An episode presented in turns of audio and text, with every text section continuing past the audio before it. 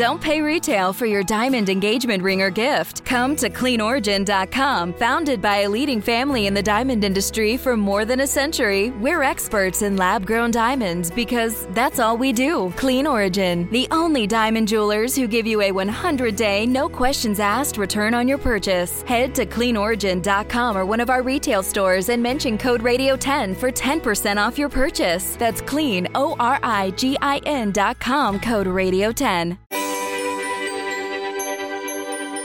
The word bust, when describing the outcome of a high profile weather event in forecasting, has become more frequently used as of late. It's even referred to at times as the B word. But why is this word thrown around so much when forecasts have become so good? These high profile events seem to be held at a higher standard. Today, Dr. Kevin Kloesel of the University of Oklahoma joins us to talk about this very thing. I'm Dr. Marshall Shepard, and thank you for joining us on the Weather Geeks podcast. Kevin, thank you for joining us on the podcast today. Dr. Shepard, it's great to be with you. Oh, and we know each other well, so f- just definitely call me Marshall. Uh, uh, Kevin and I do go way back. Uh, he was actually one of the prof- my professors actually at, at, Florida State University when I was a student there. Although I don't know if we actually had any classes together, but uh, he's also been a guest on the television version of Weather Geeks. Let me just set set the stage with his background. Uh, Kevin's uh, and I will for, refer to him in the intro as Dr. Kloesel, but Kevin is the director of the Oklahoma Climatological Survey. He's also the university meteorologist in the University of Oklahoma's Office of Emergency Preparedness.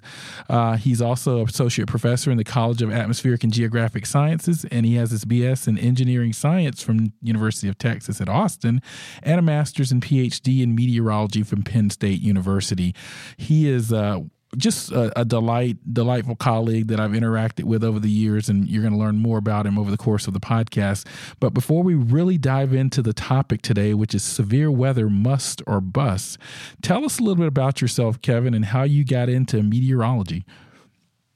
Well, Marshall, thanks again for the invitation. Uh, I think my background goes all the way back to Little League Baseball because I just could not figure out why the football kids and the soccer kids and everybody else could play when it was raining uh, but the baseball kids, for some reason, had to be rained out. It didn't. I didn't. You know, didn't bother me to play in the mud or anything like that. And and I think my love of sports, my love of weather from a very early age, uh, has sort of been that intersection where now I'm doing operational forecasting for athletic events and uh, for venues and trying to look at venue safety, uh, but knowing the importance of forecasts and observations. And so uh, my work at the Oklahoma Climate Survey and with the Oklahoma Mesonet, which is celebrating its 25th anniversary this year, uh, really sort of underpin the ability for us to, to forecast and, and ultimately look at the topic that, that's at hand and, you know, what, what does accuracy mean? What you know, what are people's expectations when it comes to forecasting from the meteorological community? Yeah, and I, and I want to pick up on something you said there in your answer.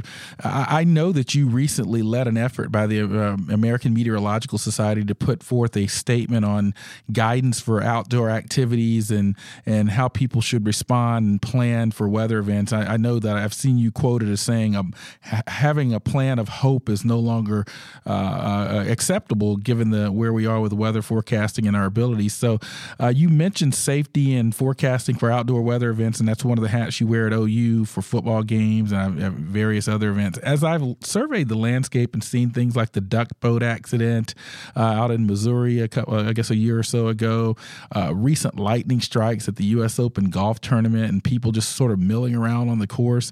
Um, what are your thoughts on sort of planning for weather events? I, I want to go. We're going to go all over the place, so I want to go there first. What are your thoughts on where, where we need to be on that? Sure. I, I think that where we are as a field now and the ability to anticipate weather hazards uh, on much longer timelines, whether that's, you know, a nowcast for hours in the afternoon, uh, for example, uh, you know, you mentioned the U.S. Uh, Open. It was the U.S. Women's Open that had the the lightning strike. But I'd, I'd rather focus on the Masters, right? The Masters, which was an unbelievable event this year, actually for the first time in history moved the entirety of the final round on day four on Sunday uh, to the morning instead of the afternoon so that the entire round could be played before severe weather arrived. Uh, and in fact, as they were preparing for the awards ceremony at the end after Tiger Woods won the, the tournament, uh, that there was an evacuation. Of course, evacuation had to occur. If that had occurred in the middle of that round, you know, we don't know how that event would have played out. We see weather impacting uh, events all the time. And with the knowledge that's available now, we can no longer hope that something bad won't happen. We have too many instances where individuals uh, who went to a festival or to a concert or to a sporting event, these are all fun things, right? These are supposed to be memorable, memorable events for families and such. Uh, when you have a, you know, a father killed at, in Wooddale at a, at a festival, you know, right in front of a, of a young child, uh, when you have children that are killed, you know, on the field whether they're playing soccer or whatever the case may be. You have people who are killed uh, going to auto races because of lightning. Uh, you know, that's when we have to, as a community, step up and say, you know what, the technology and the talent, the expertise exists. Uh, not to be the office of no, right? And so, I mean, sometimes that's what people think with meteorology. Well, they're just going to cancel something. Uh, that's not true. It's not about cancellation. It's about having the event being the office of yes but let's have it as safely as possible so that that experience for families and folks that go to those things can be great experiences and memorable experiences on the good side, not the bad side. We're talking with Dr. Kevin Kloesel from the University of Oklahoma, who wears several hats, and I kind of want to walk through each of them. You're, you're kind of hearing some of his thoughts uh, as his uh, wearing his hat as university meteorologist for the University of Oklahoma and the OU Office of Emergency Preparedness.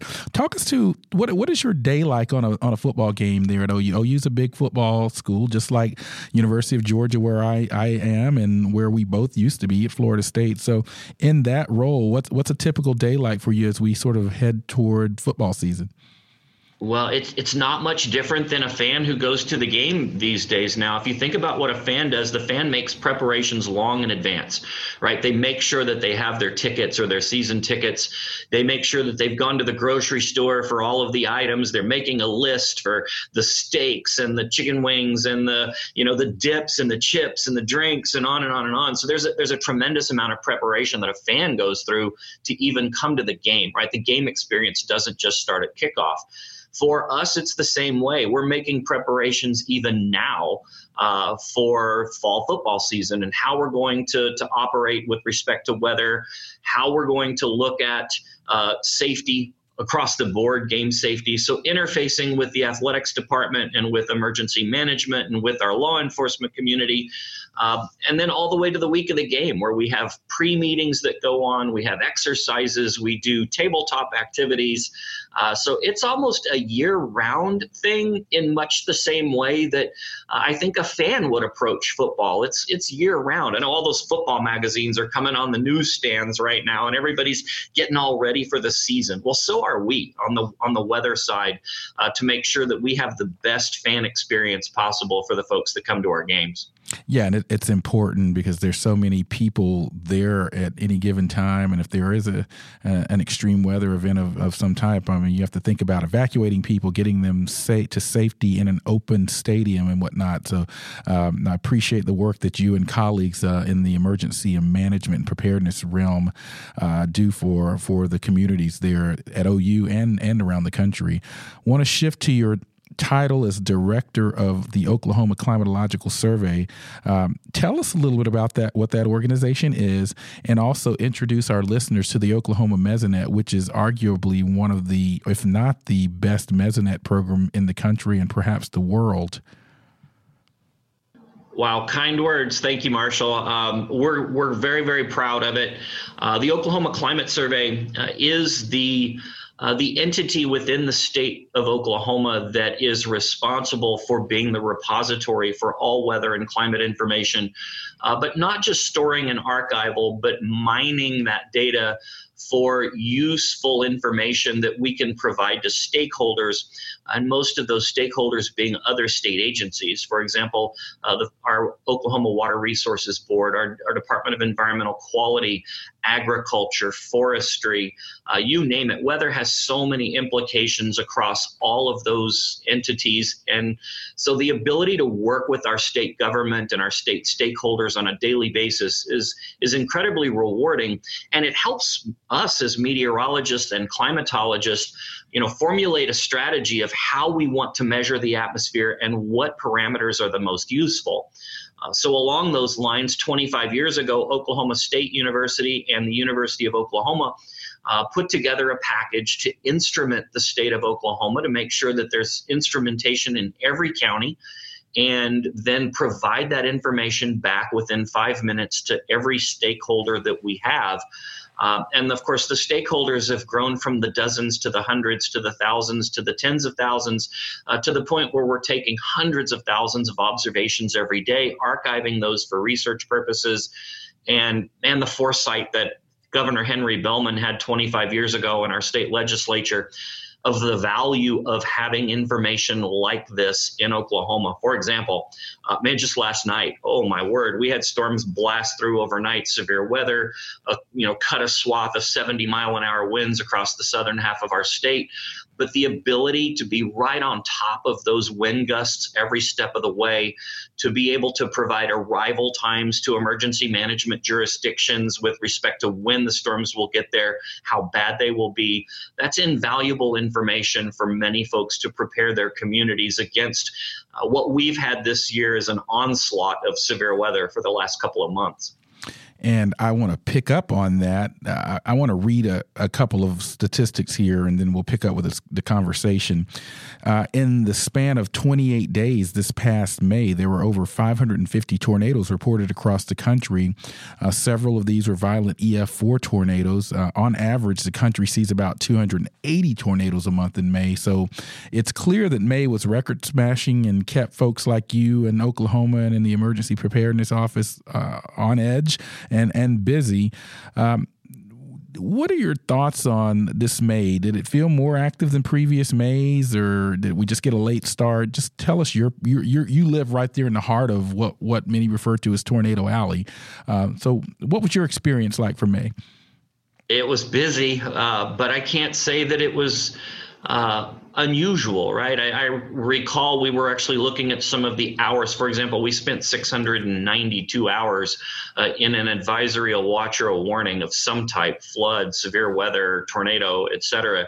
Uh, that's an incredible number of hours. But when you compare going back, uh, we spent more hours than that in May of 2015. So we've seen these these cyclical, you know, years in which we just have active severe weather periods, uh, we tend to have short memories uh, with some of those. But if you look back, and that's again one of the responsibilities of the climate survey, is to make sure that we put what's going on currently, you know, in some historical context uh, and for us in Oklahoma, this was just another one of those Oklahoma springs that we seem to be noted for.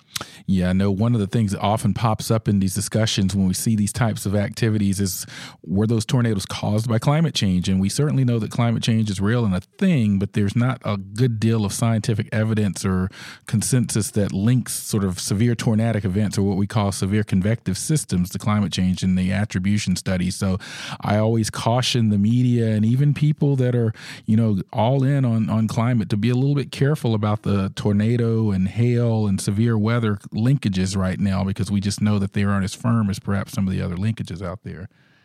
Yeah, and we completely agree with you. And and you know, you know, some of your friends here in Norman, like Dr. Harold Brooks at the Severe Storms Lab, and and others have been looking at this issue.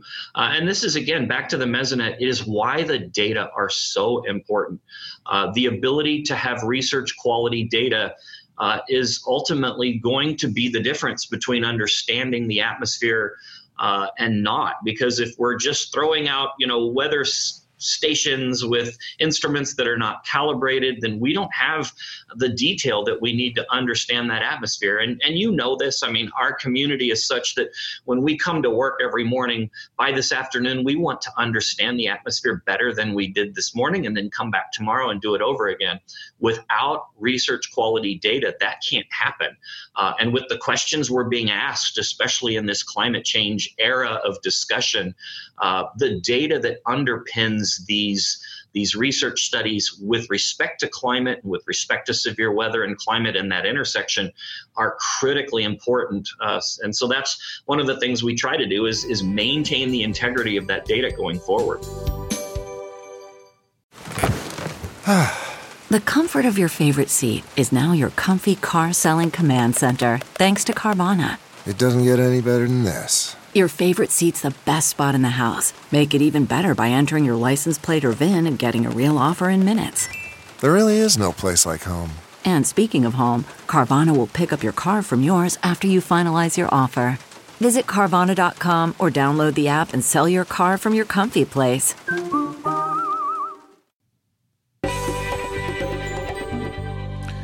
And we are back on the Weather Geeks podcast. I'm Dr. Marshall Shepard from the University of Georgia, and I'm speaking with Dr. Kevin Kloesel from the University of Oklahoma. And Dr. Kloesel is coming to us from the Oklahoma Weather Lab studios at the University of Oklahoma. So we want to give a big shout out to anybody involved in making that facility available for this uh, Weather Geeks podcast interview today. So uh, I want to now pivot to this word bust and you you know it kevin. We hear it all of the time. We particularly see it in twitter in weather twitter.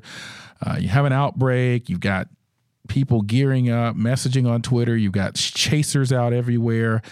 And there I'm, I'm seeing it more and more. I'm hearing it. And i actually don't like hearing it right in the midst of the event itself. And I'll, we can perhaps deal with that a little bit later in itself. But first of all when you hear this term bust, you've got this forecast. Let me just set the stage. So on May 20th, for example, the uh, Storm Prediction Center issued their first high risk for the Southern Plains since 2017. Um, multiple particularly dangerous uh, situation tornado watches were issued that night, and everyone was particularly on edge. Uh, final tally were 35 confirmed tornado reports from that particular event. But as the event was evolving, I started seeing the word bust being thrown around. Do you think that high risk day verified and why or why not? Wow, that's a loaded question. Oh, I know it is. Um, that's, what we, do on Weather I know it, and it's it's really interesting. And I think my colleagues are about to hate me for what I'm about to say. Um, that's on us, uh, and I think it's on the education side, right? Now, one thing I will say about busts: if somebody is thinking a forecast busted, then there are some positives that we can take from that, right? One is somebody saw a forecast. Somebody felt like there were impacts associated with that forecast and potentially made a decision based upon those forecasts, looking at as if they were reliable information, which they are, right? And so I think that's a positive that we can take when people bust. I think, you know, sometimes we look at the word bust and we take that personally and then we get defensive. I, I, think we have to flip that script, right? I think that if somebody is talking about a forecast bust, I think we've got to take uh, some measure of satisfaction that, hey, you saw the forecast and you probably did something about it.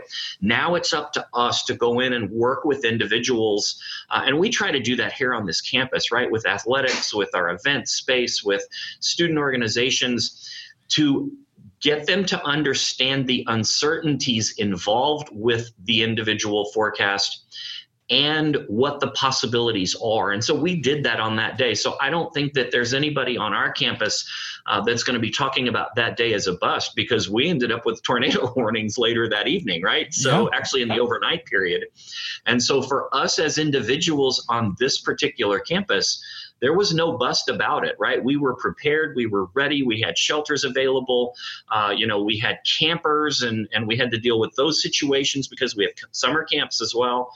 Uh, so we have. Uh, you know, now if nothing comes to fruition in that particular situation, is the outcome different?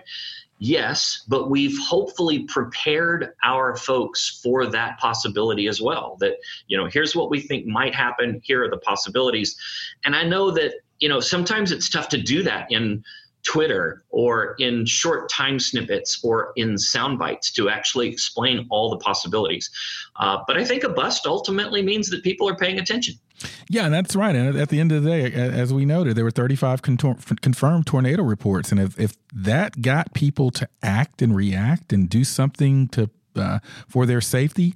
Uh, all, all, more power to the message there. Uh, there, there have been some that have argued that bust is in the eye of, eye of the beholder. Also, so if you're in uh, Linwood, Kansas, or near Dayton, Ohio, and there were two EF4s that struck, you don't think it was a bust at all. But if you're perhaps someone out looking for just sort of a, a rampant outbreak uh, out in the warm sector of the event, and that didn't materialize, or if you're chasing, you might consider it a bust from that perspective. So I, I I've heard some argue that it just depends on the perspective of who's saying bust if they're disappointed in their own own regard or, or feelings about the event. Do you agree? Right. I think too. I think we may have to have slightly thicker skin about things like that because we inherently understand the uncertainties. I just don't think that right now we do a great job of communicating that to our individual stakeholders. And like you said, I have the beholder, right? That means we have to communicate that somehow to every individual in a different way. Um, I think overall, uh, you know, what I see is people expect me to tell them exactly when the storms are going to arrive, right? And oh, so overnight, I said our storms would arrive between 2 and 3 a.m. And so this morning, I'm getting some text messages about, well, you know, they arrived at 1:45, you know, it wasn't 2 o'clock. And I'm like, yep. But you know what? That meant you paid attention to what I said and you remembered that you thought they'd get here around 2 a.m. And I, I take great solace. Uh, and, you know, I want to stay there for a second because it, it is so frustrating. Uh, I think in some ways, and I want to see if you agree with this or can add to it, but in some ways, I think the meteorology community is a victim of its own successes. In in that, what I mean by that is we have seen advances in our ability to forecast. I mean, these these outbreaks, uh, for the most part, don't catch anyone off guard. We're not surprised that a hurricane makes landfall uh, three days out from we when we're still talking about it out over the ocean. But I think because of that, you know, there there are segment of the society and the population, because they're not weather attentive or not meteorologists like we are, that don't understand that there are sort of still finite limits to what we can and cannot say, given the uncertainty in the models, given the fact that even though you have this outstanding Oklahoma meso network, we don't have that everywhere. And so the space and time uh, uh, data that we really need to get at these high resolution or very detailed events is just not there to tell someone that there's going to be, you know, a rain shower shower in the left corner of their yard over the tomato plant. Uh, it, it's just people sort of expect more, I think, that we can give. So, uh, is that what you see? I agree with you too, and I think this is where the, the Oklahoma Mesonet has really helped us out in terms of the education side here in Oklahoma because we can show folks, you know, maps of these what we'll call spatially coherent uh, things like temperature, moisture, et cetera, right? You know that if you're you're driving along and you know that it's southern Oklahoma, if it's you know 85 and if it's 80 degrees in central Oklahoma, that there's probably a nice transition, you know, going from one to to the other 81 82 83 84 85 right it's it's just a nice field to analyze boy Rainfall, on the other hand, that is a much different issue because you can get two inches in one location, across the street get nothing, and then maybe down the street from there get five.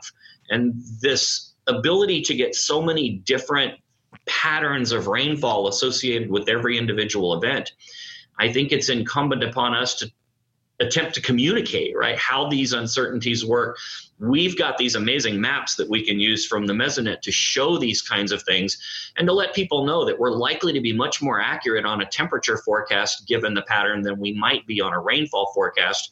But here are our expectations, right? It could be half an inch, it could be an inch and a quarter, and it could be anywhere in between that. And so, uh, the mesonet gives us the ability in time and space to kind of pinpoint that but what you're saying is something i absolutely agree with. Data right? Data underpins everything and we just don't have enough of it. Now i mentioned the linwood kansas and dayton ohio tornadoes ef4s uh, that we saw during that particular outbreak.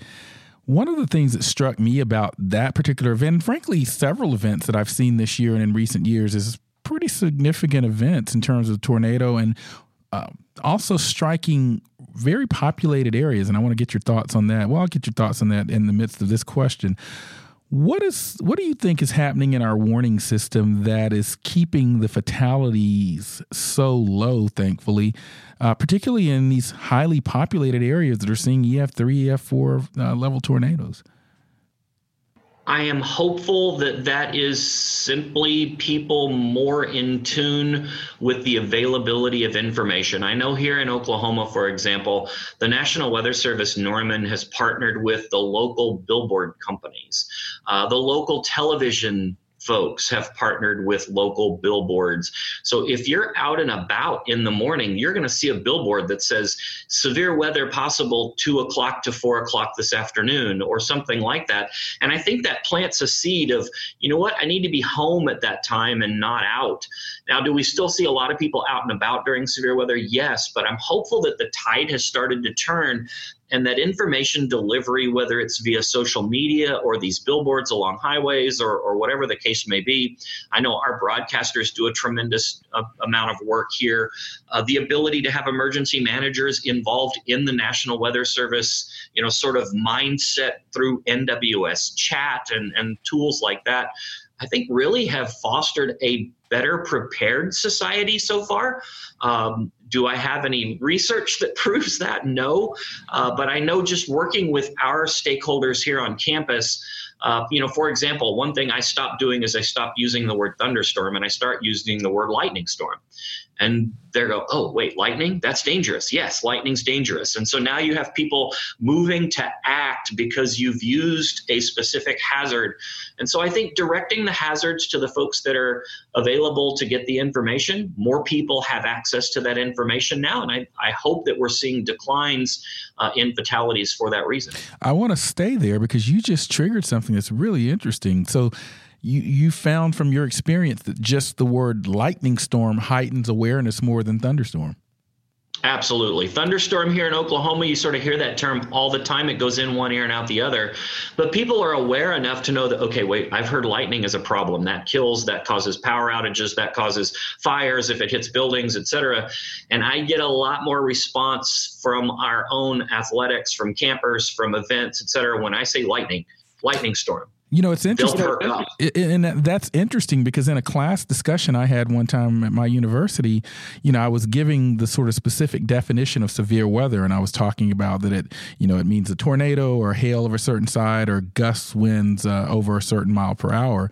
And a student asked, well, why don't we also include whether it's going to have lightning or not? Because that kills people too. And, you know, why isn't that implicitly included?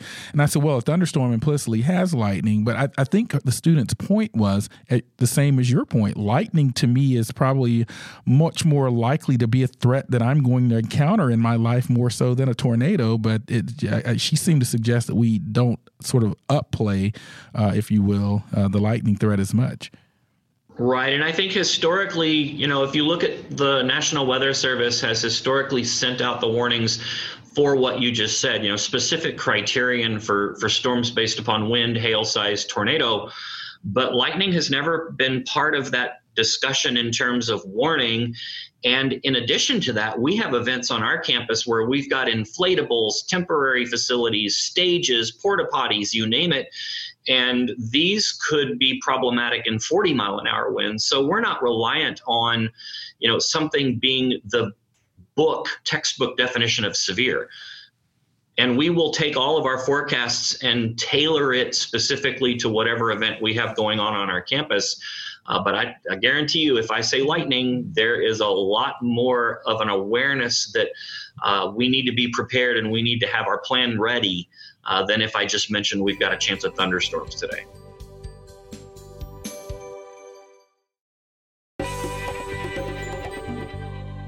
And we are back on the Weather Geeks podcast. I'm talking with Dr. Kevin Kloesel from the University of Oklahoma, and he's speaking with us from the Oklahoma Weather Lab studios at the University of Oklahoma. I want to circle back to something that I set up uh, before the last break.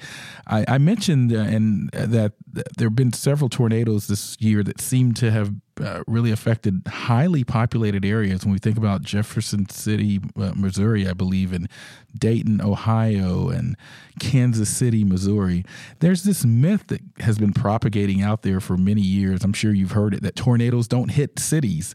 Uh, first of all, can you talk about that, whether that myth is actually real or a myth? I just established that it was a myth, so maybe I kind of biased your the conversation here. But um, talk to us about this notion that people have that tornadoes don't hit big cities and why or why that's not the case. Yeah, that may be a regional myth because in Oklahoma it's the inverse, right? In Oklahoma, people think tornadoes only hit Moore ah, Oklahoma. Uh, yeah, Moore Moore Moore has been hit several times, right? Right. So it just kind of depends on on where you are in the country and what your experience with tornadoes are. Of course, tornadoes are typically very small. They're discrete. uh, and they can occur anywhere. Uh, and because they are so small in the grand scheme of things uh, we're at the mercy of what they hit, right? I know that if if you have a vulnerable mobile home community like we had in Oklahoma in an urban area hit, we had fatalities in in that situation simply because of the vulnerability of the housing. If that tornado had hit, you know, maybe a mile north of that location or a mile south of loca- that location, then we don't have fatalities in that situation. So, uh, and t- with tornadoes, it's so at the mercy of what it hits, I think, sometimes as well. Yeah, and I think people like uh, Walker Ashley and, and Stephen Strader and other have talked about some of the vulnerability issues that you just mentioned. We here in the South, where we are, which we have our own little sort of max region of tornadic activity uh, that the studies are starting to show, uh, we do have some housing and populations that tend to be particularly vulnerable to severe weather uh, as well, and may actually have higher levels of fatality even for a lesser tornado event because of some of those vulnerabilities. But you know, Walker also talks about that, you know, one of the things that's happening is that you're seeing the what he calls the expanding bullseye, in that you're right, there are these discrete tornadoes that are very small, so just have had historically low chances of hitting sort of central business districts. But as you noted, places like Moore, Oklahoma, and others have had repeated uh, major hits from tornadoes, and we're we're seeing sort of the the sort of expansion of sort of suburban areas in in our, where you live, where I live, and so there's just more of a chance as that bullseye expands of things that have value and lives being affected, uh, being hit by tornadoes. What are what are your thoughts overall on where we are? Uh, you mentioned things like the billboards there where you live in Tornado Alley and the messaging.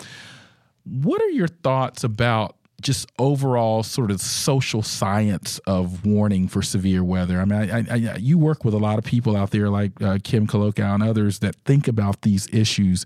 Um, like the, the the warning categories, for example, that SPC uses, this notion that we might there are some people think we can actually give too much lead time onto where I think we're around 15 minutes now. Some people worry that if we start giving an hour, that's too much time. What are your thoughts on some of those types of, th- of statements?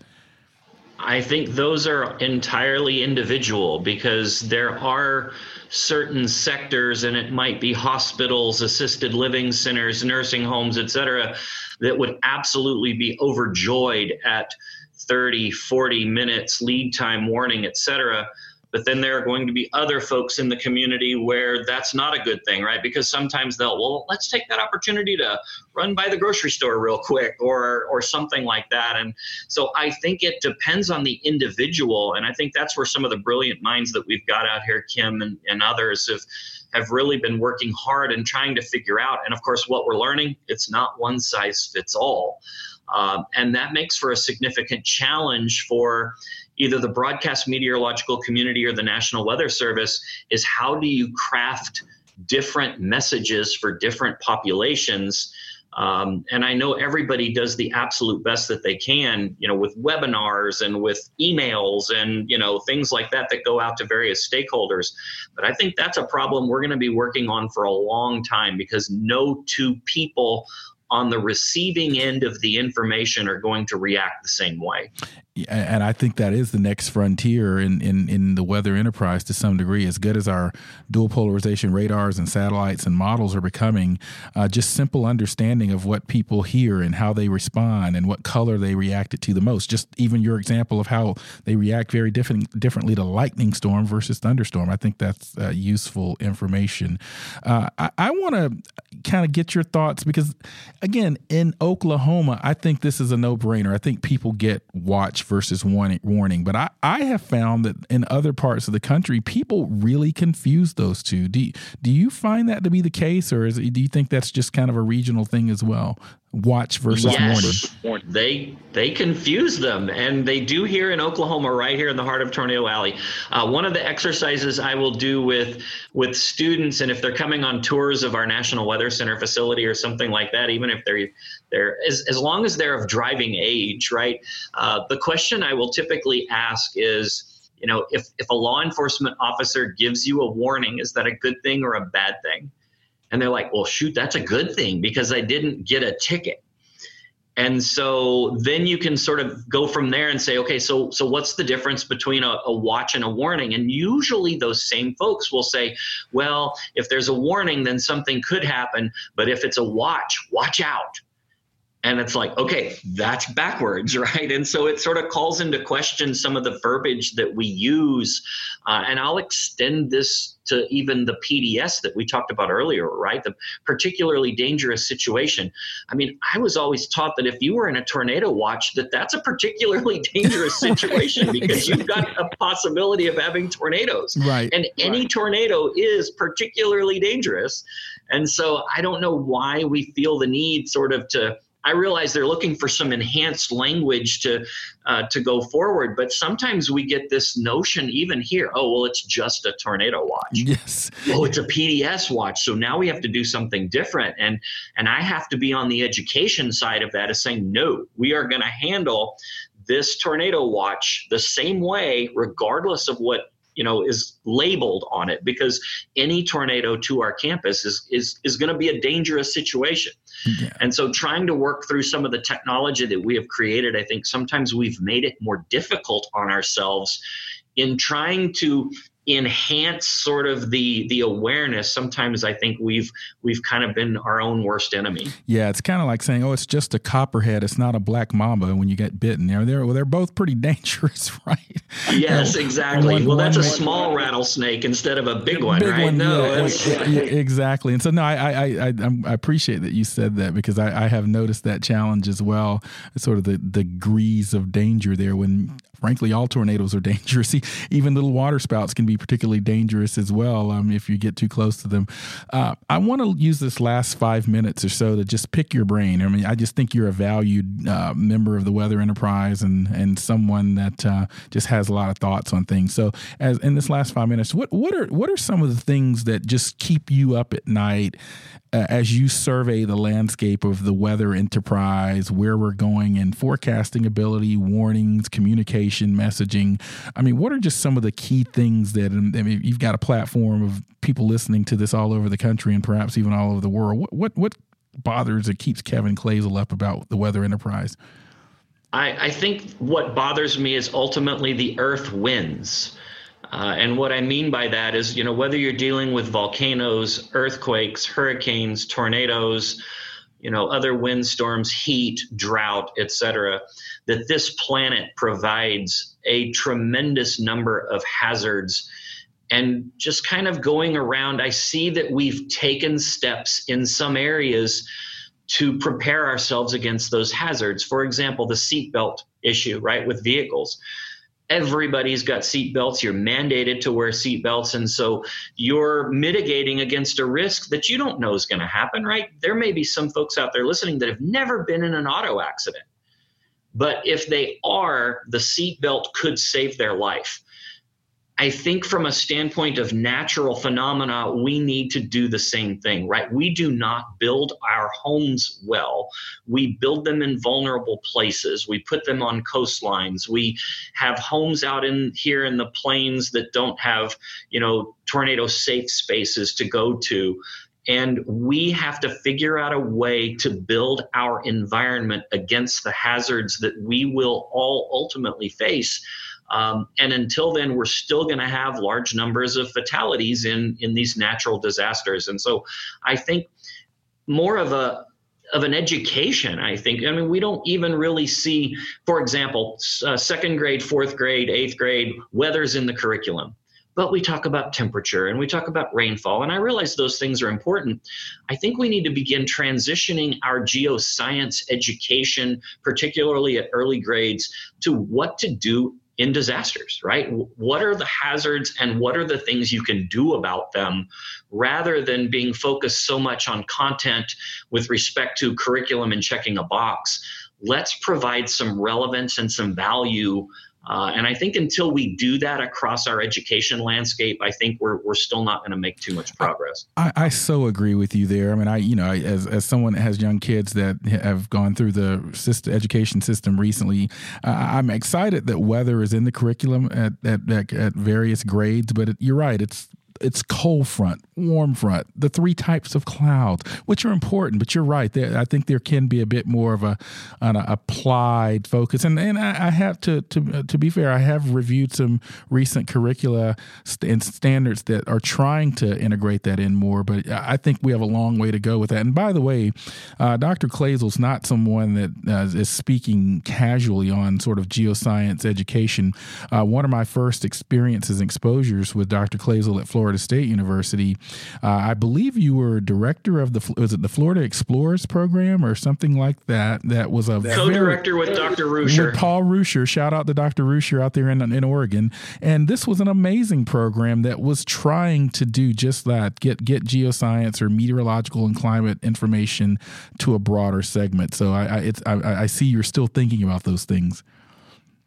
I think I will always be thinking about those things. And, and what that says is that over a, a multi decade career, that uh, I need to work a little bit harder, right? Because we still need to make a lot more progress in that in that area. Well, I think we're going to have to draw to a close here. But before we do, Kevin, where can people find you in social media if they've really enjoyed what they've heard from you today and just want to kind of follow you? Sure. Uh, I am Texas Embassy on Twitter. And of course, uh, that goes all the way back to my University of Texas Longhorn heritage and being that Longhorn on campus here at the University of Oklahoma for 20 years. So, Texas Embassy on Twitter. Uh, you can also find me just by searching on my name on Facebook. Uh, so, and I'm happy to, to interact with anybody who might have questions or questions on education curriculum, event safety, uh, the new 4.04a rule in the Major League Baseball rulebook, which looks to allow teams to create severe weather plans. Uh, that's some progress in that regard. So, uh, any and all, I'm, I'm happy to hear from you. And that's where we have to end it today. I'm Dr. Marshall Shepherd from the University of Georgia. Thank you for joining us, Kevin. Absolutely. My pleasure. And continue to join us on the uh, Weather Geeks podcast. We really appreciate you uh, listening, and we hope you'll you know, spread the word and subscribe on, on your favorite podcast format. And join us again next time on the Weather Geeks podcast.